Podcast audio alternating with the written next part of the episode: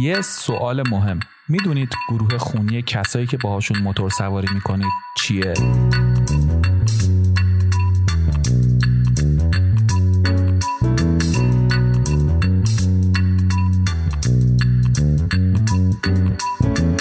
سلام من پوریا شوقی هستم و شما به موتوکست گوش می‌کنید این اپیزود بخش دوم از اپیزود دوم موتوکست هست که اگر یادتون باشه در مورد اصول و نکات موتورسواری گروهی بود. اما قبل از اینکه ادامه بدیم اجازه بدید یک تشکر جانانه کنم از همه کسایی که بعد از اینکه پادکست رو در اینستاگرام معرفی کردم هم خودشون استقبال کردن و گوش دادن و هم موتوکست رو به دوستانشون معرفی کردن. از اینکه صدای موتوکست رو به دیگران رسوندید خیلی ممنونم. برای همینم آهنگ بست فرندز از گروه دو نفره محبوبم سوفی تاکر رو تقدیم می‌کنم به شما. We made a language for us two, we don't need to describe. Every time you call on me, I drop what I do. You are my best friend, and we've got some shit to shoot.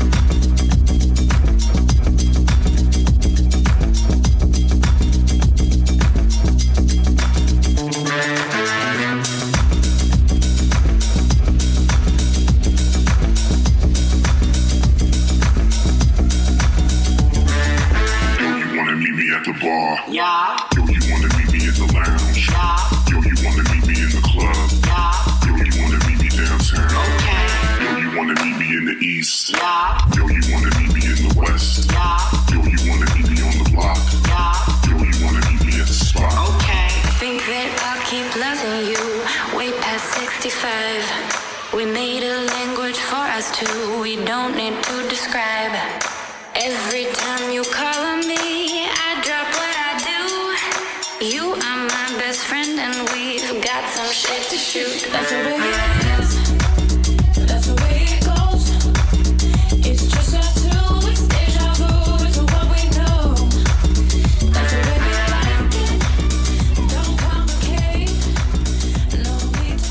میگن تو زندگی عاقلانه است که خودمون رو برای بدترین ها آماده کنیم و به امید بهترین ها باشیم. این جمله ای هست که به نظر من همه گروه های موتورسواری باید بهش باور داشته باشن. به خصوص وقتی بخوایم به چیزی به نام تصادف فکر کنیم. صادقانه بگم تصادف کردن آخرین چیزیه که موتورسوارا دوست دارن بهش فکر کنن. باور نمی کنید کافیه به آمار تصادفات موتورسیکلتمون نگاه کنید مخصوصا تو کشور ما که متاسفانه از فرهنگ ترافیکی و رانندگی ضعیفی رنج می‌بریم در هر صورت تصادف و حادثه حتی می‌تونه برای محتاطترین و قانونمندترین و ماهرترین موتور سوارها هم رخ بده و بهتر تو گروه های موتور سواری همیشه بهش فکر کرد و براش آماده بود. لیدرهای گروه های موتور سواری بهتر یه لیست از حداقل دو تا شماره تلفن برای تماس اضطراری و همینطور گروه خونی همه اعضای گروه داشته باشند. امروز که اغلب گروه های موتور سواری گروه های آنلاین روی پیام رسان ها دارن. لیست رو می‌تونید به راحتی توی اون گروه آنلاین آپلود کنید تا در مواقع لازم بهش دسترسی داشته باشید. یادتون باشه تلفن همراه می‌تونه در هنگام تصادف با موتورسیکلت از بین بره و روشن نشه. پس دلخوش به این نباشید که در صورت بروز حادثه لیدر گروه می‌تونه از روی تلفن همراهتون با خانوادهتون تماس بگیره. بهتر اسم کسایی رو به عنوان تماس اضطراری بدید که تحمل شنیدن و مدیریت کردن اخبار بد رو داشته باشن دوباره تکرار می‌کنم. خودمون رو برای بدترین ها آماده کنیم و به امید بهترین ها باشیم.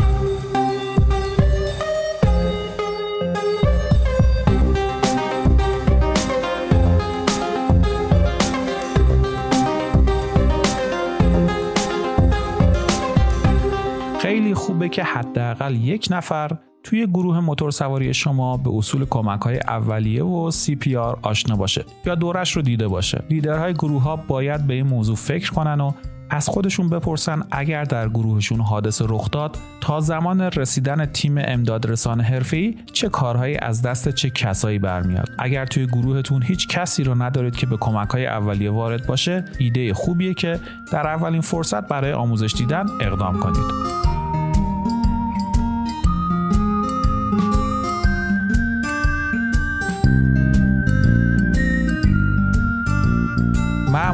سفرهای موتورسواری گروهی دو تا استراتژی برای حمل بار هست. اول اینکه هر کسی به صورت خودکفا همه لوازم مورد نیاز سفر خودشو با خودش حمل کنه. از چادر و لوازم پخت و پز گرفته تا ابزار و کیت کمک های اولیه و اینها. استراتژی دوم هم این هست که هر کسی رو مسئول مهیا کردن و آوردن بخشی از لوازم کنن. مثلا یکی لوازم پخت و پز میاره و دیگری ابزار. من شخصا استراتژی اول رو ترجیح میدم. یعنی اینکه هر کسی به صورت خودکفا سفر کنه. در هر صورت مهم نیست که گروه شما چه روشی رو برای حمل بارها در نظر می‌گیره. مهم اینه که حداقل ابزار و کیت ضد عفونی و رسیدگی به زخم در گروه وجود داشته باشه.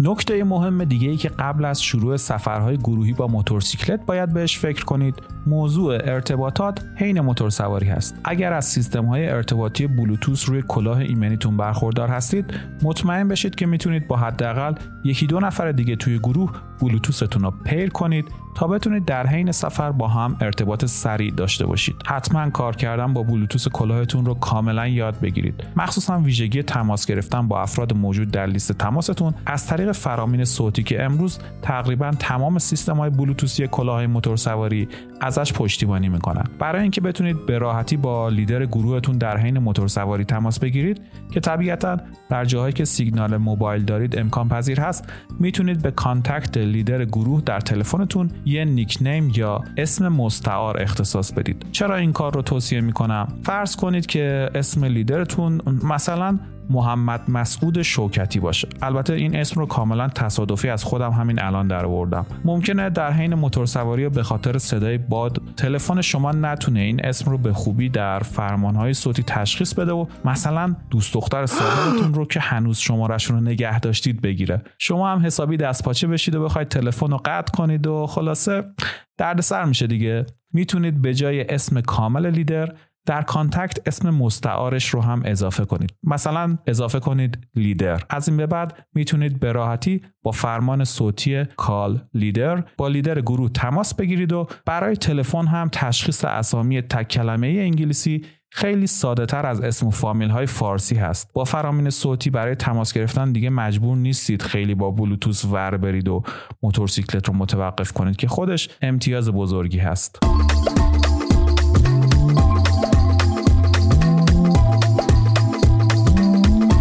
یکی از کارهای خوب دیگه ای که سرپرست یا برنامه‌ریز گروه می‌تونه انجام بده اینه که اطلاعات مسیری که برنامه‌ریزی شده رو در اختیار بقیه اعضا قرار بده. نقشه مسیر می‌تونه به صورت لینک های Google Maps در بیاد و تو گروه های آنلاین ارسال بشه. اینطوری اعضای گروه ایده بهتری دارن که در هر روز حدودا چند کیلومتر راه پیش رو دارن. بسته به میزان تسلط برنامه‌ریز گروه به نرم افزارهای مثل Google Maps و Google Earth برنامه‌ریز می‌تونه حتی از قبل مکانهای مناسب برای سوختگیری و کمپینگ و دیدنی های مسیر رو هم روی نقشه مشخص کنه. خیلی از گروه های موتورسواری اعتقادی به برنامه ریزی مسیرها از قبل ندارن و با فلسفه حالا بریم هرچه پیش آید خوش آید سفر می‌کنن که اون سبک سفر کردن هم خوبی ها و بدی های خودش رو داره. من شخصا هر دو روش رو امتحان کردم و به این نتیجه رسیدم که حتی در سفرهای بدون برنامه ریزی قبلی هم شرایطی می‌تونه پیش بیاد که آدم با خودش میگه ای کاش از قبل نقشه این مسیر رو داشتم یا براش برنامه ریزی کرده بودم. یادتون باشه. هر چقدر شرکت کنندگان برنامه موتور سواریتون بیشتر باشن نیاز به برنامه ریزی و توافق جمعی روی یه برنامه از قبل تعیین شده بیشتر میشه. چون عواملی مثل اختلاف سلیقه و تعدد آرا می‌تونه در حین سفر مشکلات ناخوشایندی رو براتون درست کنه.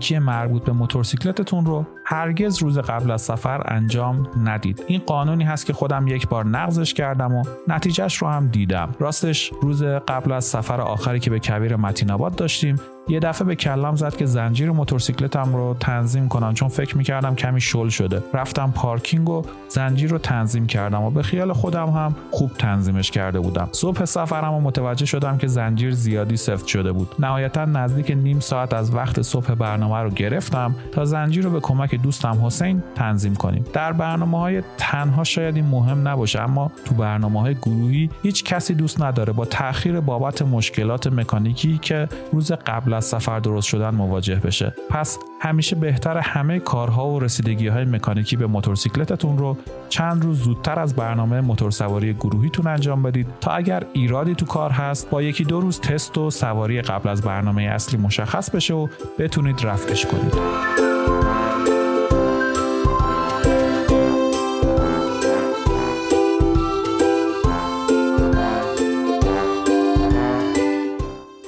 حالا که تقریبا از نظر پیش نیازهای سفرهای گروهی آماده هستید بریم بزنیم به جاده.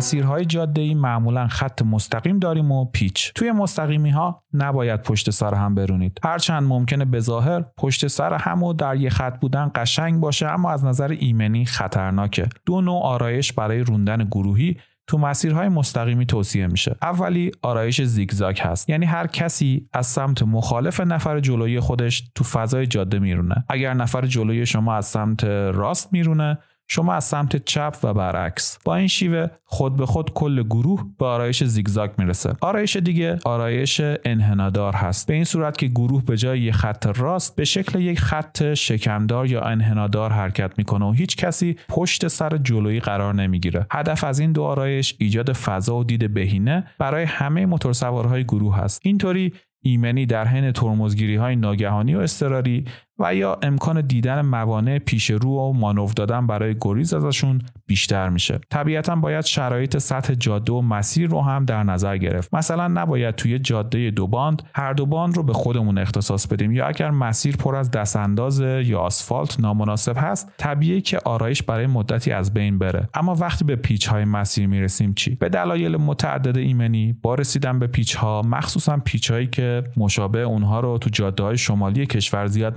می‌بینید بهتر به آرایش خطی در بیایید و پشت سر هم برونید و وارد پیچ ها بشید. چرا؟ چون تو پیچ ها فقط یک خط ایمن ترین خط برای موتور سوارها هست. وقتی گروهتون به آرایش خطی در میاد بهتر فاصلتون با موتور جلویی رو بیشتر کنید تا اگر خطر یا مشکلی تو جاده هست فرصت بیشتری برای عکس نشون دادن داشته باشید.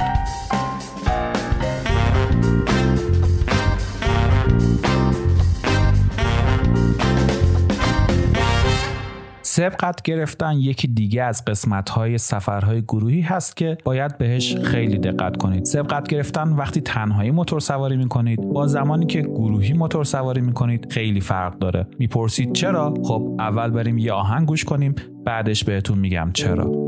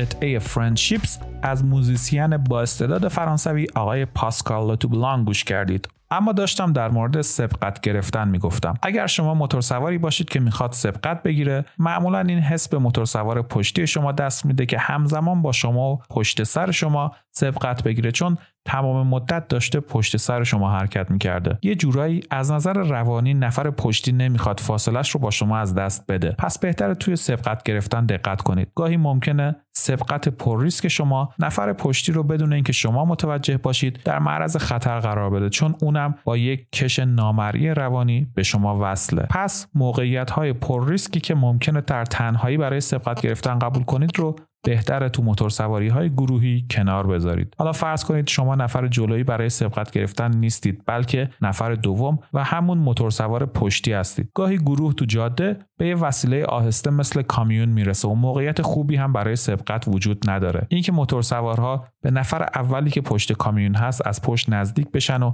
بهش چراغ بدن یا بخوان خودشونو جلو بزنن و سبقت بگیرن اصلا ایده خوبی نیست. چون ممکنه به هر دلیلی که معمولا هم دلایل خوبی هستن موتور سوار جلوی شما موقعیت رو برای سبقت نامناسب ببینه و بخواد منتظر موقعیت بهتری بمونه. کارهایی که گفتم فقط نفر جلوی شما رو تحت فشار روانی قرار میده که سریعتر سبقت بگیره. مبادا بعدا متهم بشه که موتور سواریش خوب نیست یا همه رو معطل کرد یا پشت دود کامیون نگه داشت و این قبیل حرفا. نهایتا ممکنه موتور سوار اول تحت فشار سبقت خطرناکی بگیره و حادثه رقم بخوره. پس هیچ لزومی نداره که وقتی موتور سوار جلویی شما سبقت نمی‌گیره و داره موقعیت سبقت گرفتن رو میسنجه شما و بقیه موتور سوارهای پشتی حسابی بهش نزدیک بشید و بهش فشار وارد کنید یا خودتون از کنارش سبقت بگیرید. اینها نه تنها نشانه بهتر بودن و بیشتر بودن مهارت موتور سواریتون نیست بلکه نشانه عدم تجربه و غیر حرفه‌ای تر بودن شما تو موتور سواری های گروهیه. پس حرفه‌ای رفتار کنید آقا جان.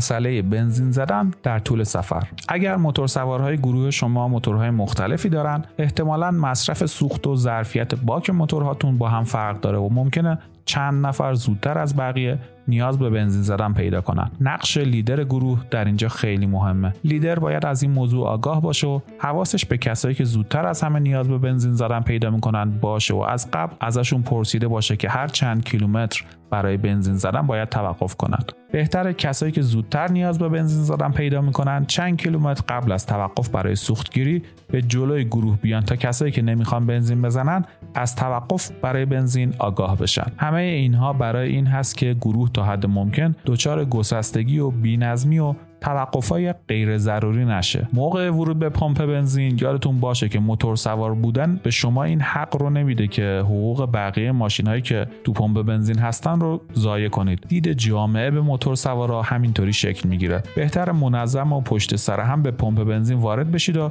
از ایجاد شلوغی و سر صدای بیخودی هم پرهیز کنید. وقتی هم که بنزین زدید جایی که مزاحم بقیه ماشین ها نباشید توقف کنید تا بعد از سوختگیری همه دست جمعی به مسیرتون ادامه بدید.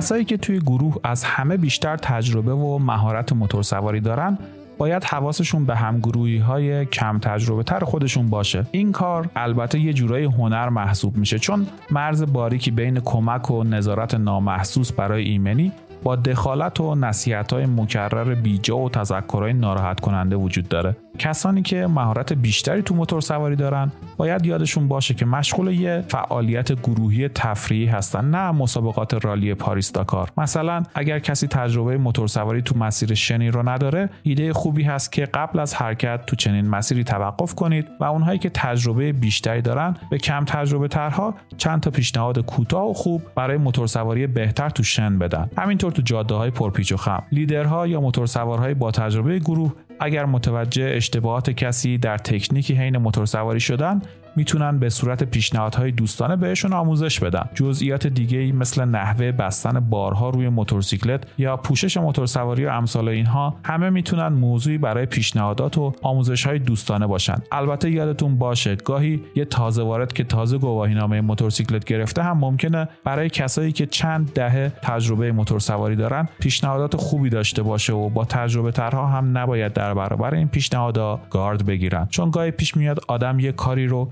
سی سال اشتباه انجام میده پس بهتره همه با ذهن باز و آماده یادگیری و یاد دادن دوستانه وارد سواری های گروهی بشن و یادشون باشه که برنامه های تفریحی گروهی جایی برای خودنمایی و کلکل و رقابت نیست.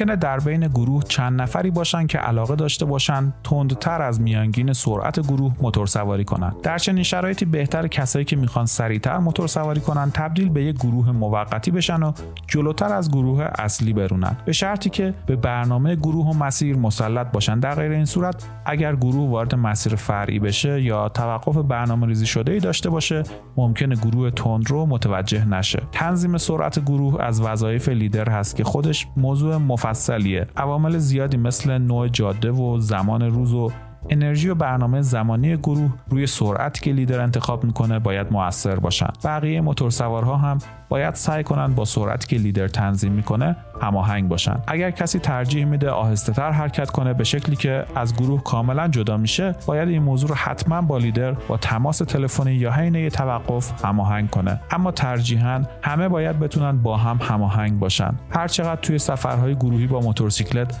اعضای گروه بیشتر به سلیقه و ترجیح شخصی خودشون عمل کنن گروه سریعتر مفهوم و معنی خودش رو از دست میده و بینظمی و چند دستگی زودتر رخ میده. بنابراین سعی کنید گروهی رو تشکیل بدید و یا به گروهی بپیوندید که بیشترین تطابق رو با سلیقه و رفتار شخصی شما داره. در غیر این صورت ماحصل موتورسواری های گروهی خیلی زود تموم میشه و چیزی جز تلخی تو تجربیات موتورسواری های گروهی شما باقی نمیمونه. انتخاب اعضای گروه و یا انتخاب گروه هم برمیگرده به موضوع فیلترینگ که در اپیزود دوم موتوکست در موردش صحبت کردیم.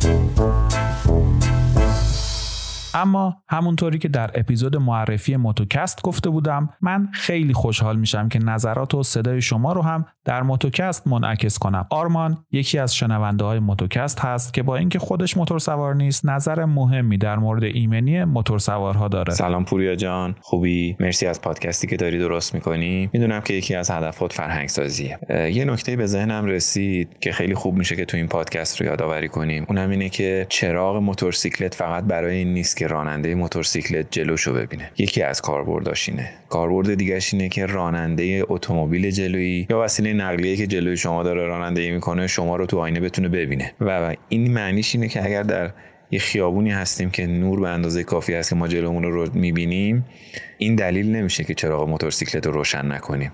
حتما باید چراغ موتورسیکلت رو روشن بکنیم که باعث تصادف نشه و راننده جلویی بتونه تو آینش ما رو ببینه.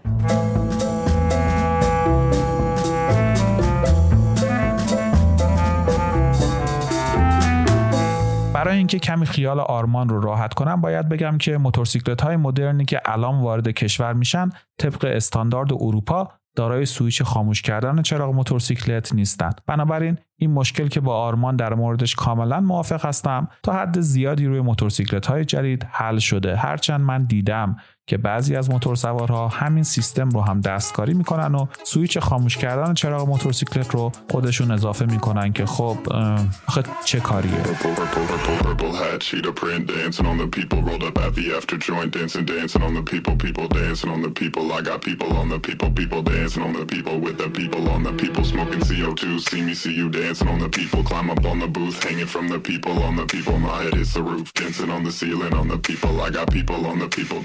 dancing on the people. I got purple hat, cheetah print, dancing on the people. Rolled up at the after joint, dancing, dancing on the people. People dancing on the people. I got people on the people. People dancing on the people with the people on the people. Smoking CO2, see me, see you dancing on the people. Climb up on the booth, hanging from the people on the people. My hits the roof, dancing on the ceiling on the people. I got people on the dancing on the people. I got. People. People.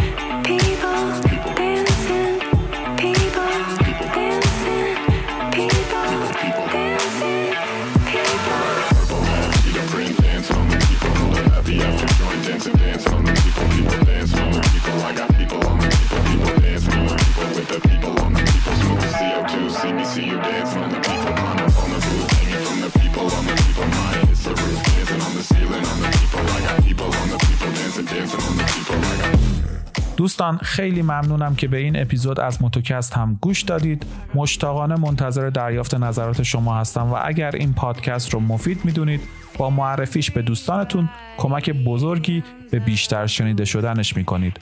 من پوریا شوقی هستم و قرار ما اپیزود بعدی موتوکست.